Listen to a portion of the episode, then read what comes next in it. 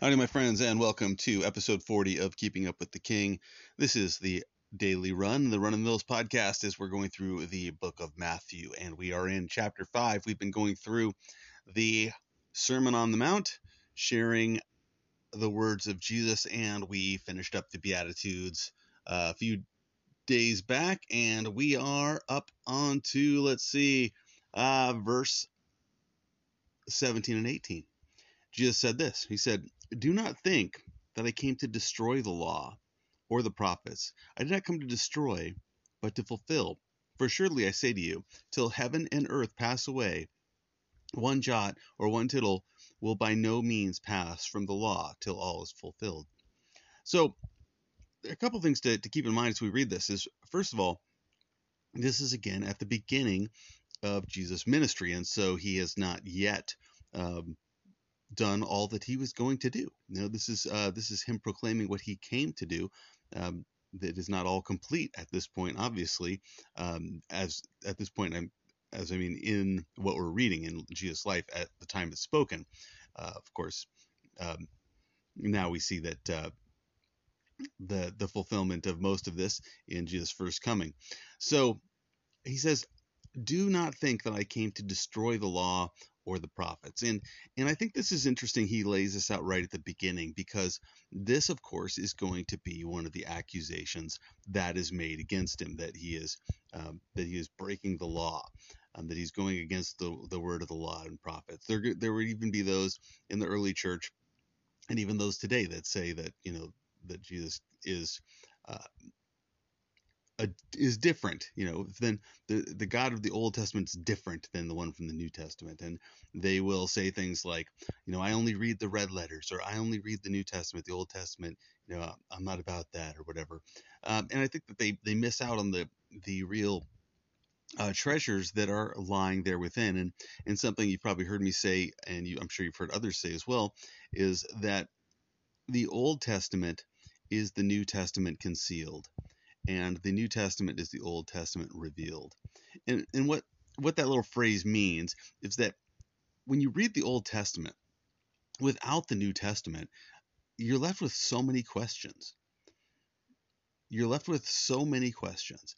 And when you read the Old Testament in light of the New Testament, or with the New Testament, you see that those questions are for the most part answered, especially when you understand that Jesus came to fulfill and be the fulfillment of the law and the prophets. And so when you read those passages and you read them in light of who Jesus is, and you read them in light of what he uh, what he has done, uh, the prophecies fulfilled, when you read the law, right, when we talk about the law and the prophets, um, what we would call the Old Testament, the, the law being, um, you know, those first five books, and, and uh, the prophets, well, being the prophets, um, but he's speaking of what, what we would consider the Old Testament.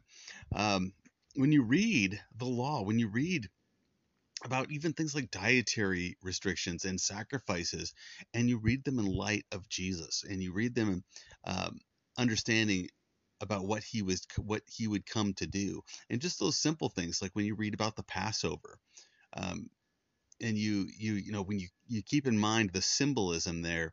Um, how it points to Jesus time and again, you know, you see that, you'll see that, um, you know, you have, uh, the situation where with Adam and Eve, right after they sin, God makes them clothes out of skins, animal skins. And so, you know, we see that situation with an animal, uh, one, you know, one animal for one person.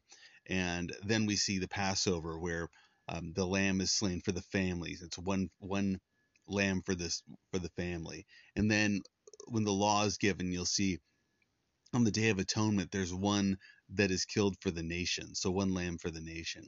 You know, all these things building up to Jesus, who would be that lamb slain from the foundation of the world, the one who came not to die for just individuals or just families or just a nation, but the one who came to lay down his life for the sins of the world. And and that, of course, just being one example. And as you as you read through the law and the prophets, you'll see these things pointing to Jesus. And one of the things to understand about them, and, and a lot of times people get this confused, and and I can see why, um, especially if you are if you are new to studying the Bible, or if you're not um, paying attention to the totality of Scripture, uh, if you've not not uh, learned to to really think biblically, and and that's a challenge that I think sometimes we think, well, I'm there, I can think biblically. Um, but it's a constant refining of our thought process. It's a constantly comparing our belief systems, um, our theology, to not just a Scripture, but the Scripture as a whole, the totality of Scripture, which is which is uh, which is a challenge, and which is why we need to continually be studying and challenging ourselves, uh, continually being in God's Word.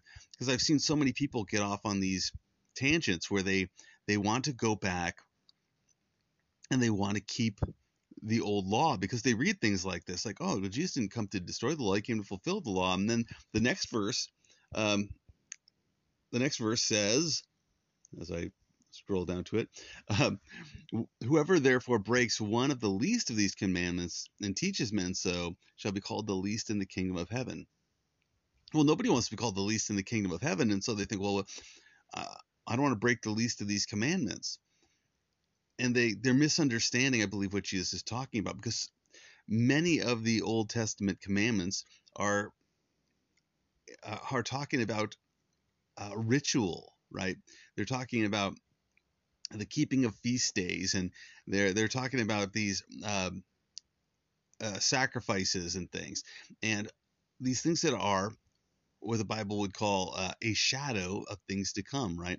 You hear that in Romans and in Hebrews, this idea that those things are a shadow of things to come, but the substance is Christ. And so it's very easy to get hung up on these things that are pointing to Him, these things that He would fulfill ultimately, and think that, oh, this is what it's about. You know, oh, I need to go and I need to offer all these sacrifices.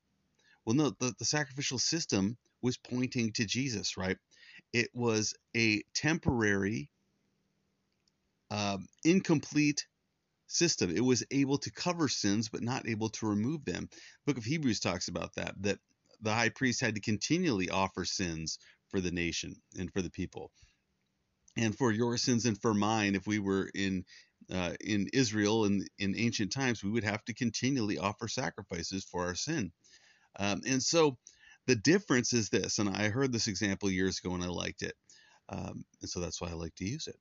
Uh, the idea being that, like a credit card, when you have a credit card and you have, let's say you have two thousand dollars on your on your your credit limit and it's maxed out, and you are received the bill in the mail. The bill says you owe two thousand dollars. Well, you don't have two thousand dollars, but what you do have is thirty dollars. And the minimum monthly payment is thirty dollars. So you send your thirty dollars in. So you're okay for a month, and then you have to pay it again. And it doesn't remove the debt. It just covers it temporarily. And then someone comes along and says, hey, I see here on your kitchen table, you have a credit card bill for two thousand dollars. I'm going to pay that for you. Well, now there's a difference, because now the debt is paid. It's not just covered, but it's paid in total. And, and that's the idea, the difference between the Old Testament sacrificial system, which was a shadow of things to come, pointing us to that great and perfect sacrifice, as I said before, the lamb sac- slain from the foundation of the world, uh, you know, Jesus coming to die once and for all, to pay the price for all of our sins, not just to cover them, but to pay the debt completely. Anyway, hopefully that blesses you today. God bless you. We'll talk to you soon.